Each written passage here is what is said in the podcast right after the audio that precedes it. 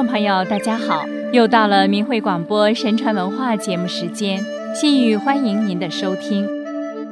常听我们节目的朋友，一定对于“积善于庆，积恶于殃”这样的古训耳熟能详。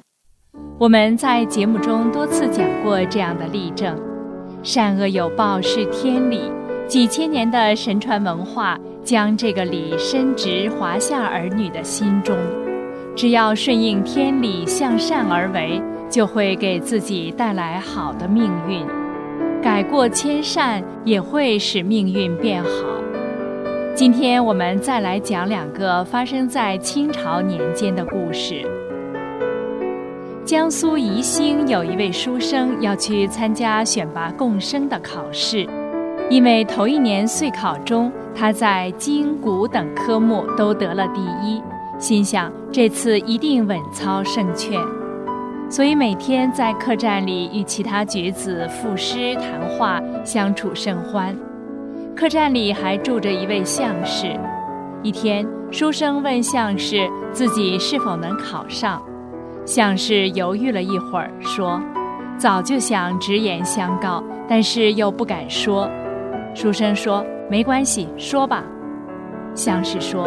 你根本没希望，看你脸上已现晦暗之色，三日后三更时分有性命之忧，你最好快快回家吧。书生问：“能避过吗？”答曰：“时间太紧，不好说。”书生甚为沮丧，想马上收拾行李回家。周围人都指责相士胡说八道，劝阻书生。他虽然留了下来，但心里总感到不安。考期快到了，这天晚上，其他人都已入睡。书生出门散步，听远处有哭声，循声来到一间破屋前，见一妇人抱着两个孩子在痛哭。一问才知，妇人的丈夫欠了人家五十两银子，被逼债，打算卖妻偿还。妇人因舍不下儿女，所以痛哭。书生立即回客栈，拿了七十两银子交给妇人，说：“我这里还有些银子，帮助你们还账，余下的做点生意糊口吧。”妇人感激不尽，详细问了书生姓名、住址。书生返回客栈，想起相氏的话，睡不着，心想：三更已到。正疑虑时，听有人敲门，原来是那位妇人及其丈夫，两人特地前来叩谢。书生起来劝慰他们一番，把他们送出门外。就在这时，只听后面一声巨响，房屋塌了，一面墙正砸在书生的卧床上，床和席子都压成了碎片。第二天见到相士。相士不知前一晚上的事，把书生仔细审视了一番，说：“昨夜你一定做了什么事，满面阴德之相，而且德相很大。这下好了，看来你不会死了，而且还会中进士。”书生后来果然考上贡生，后来又入了翰林。救人即救己。助人即助己，因果报应竟然如此迅速快捷。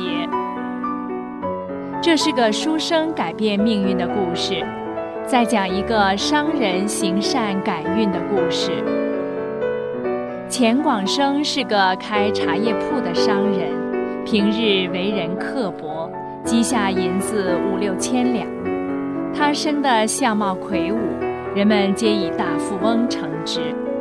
一天，有个决断如神的相士来到此地，钱广生也去凑热闹。见到一熟人赵某正在看相，相士皱眉说道：“尊相生的头皮宽厚，山根高直，原是福寿之相，但嫌黑气侵入天庭，不知做了何等坏事，只在一月内寿数难逃。”赵某大恼而去，钱广生也上前请教，相士细细观看，说：“尊相身体敦厚，一生集财富裕，只是人中短缩，更加面皮虚薄。绝云：面皮即如骨，寿至三十五。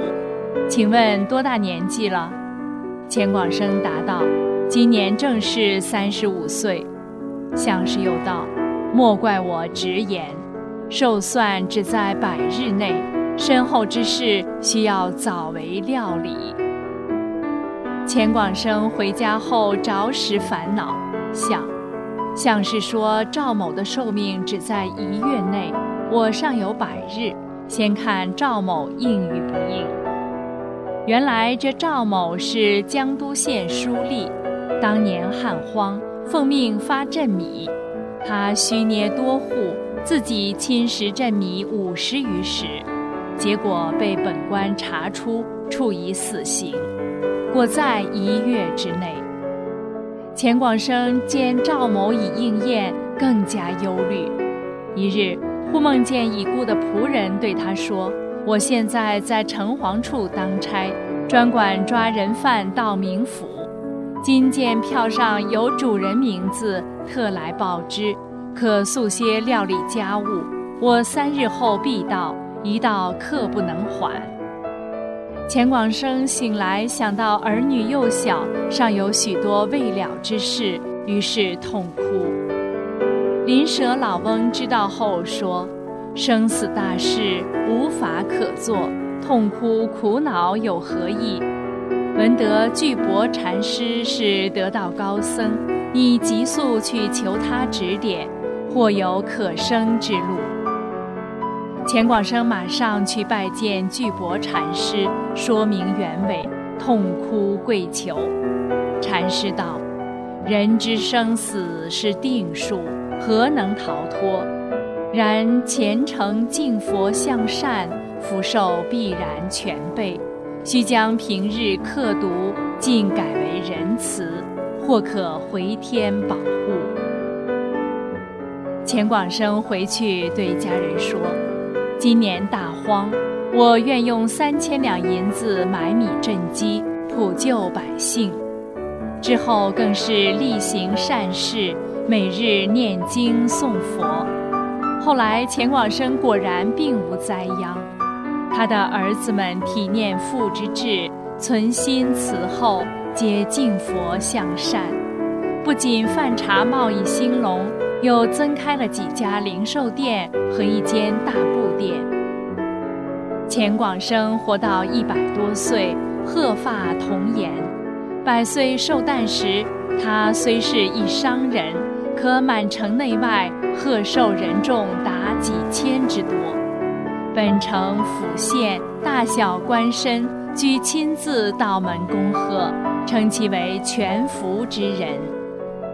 钱广生告诫子孙说：“我寿命只该三十五，遇禅师指教，今已百余岁，且又子孙满堂，财谷饶余，感念天地神明保佑，你们一定要奉循天理，长存天良，不可违背啊！可见，命好者必循天理而行。”命欠者，犹不可再伤天理也。境由心造，境随心转。着急或招祸，全在人心如何运用了。行善向善，不仅使自己去祸远灾、遇难成祥，而且也是为后人积福造福。心存天理，前程光明而远大。好了，听众朋友，今天的节目时间又到了，感谢您收听我们的节目，下次时间再见。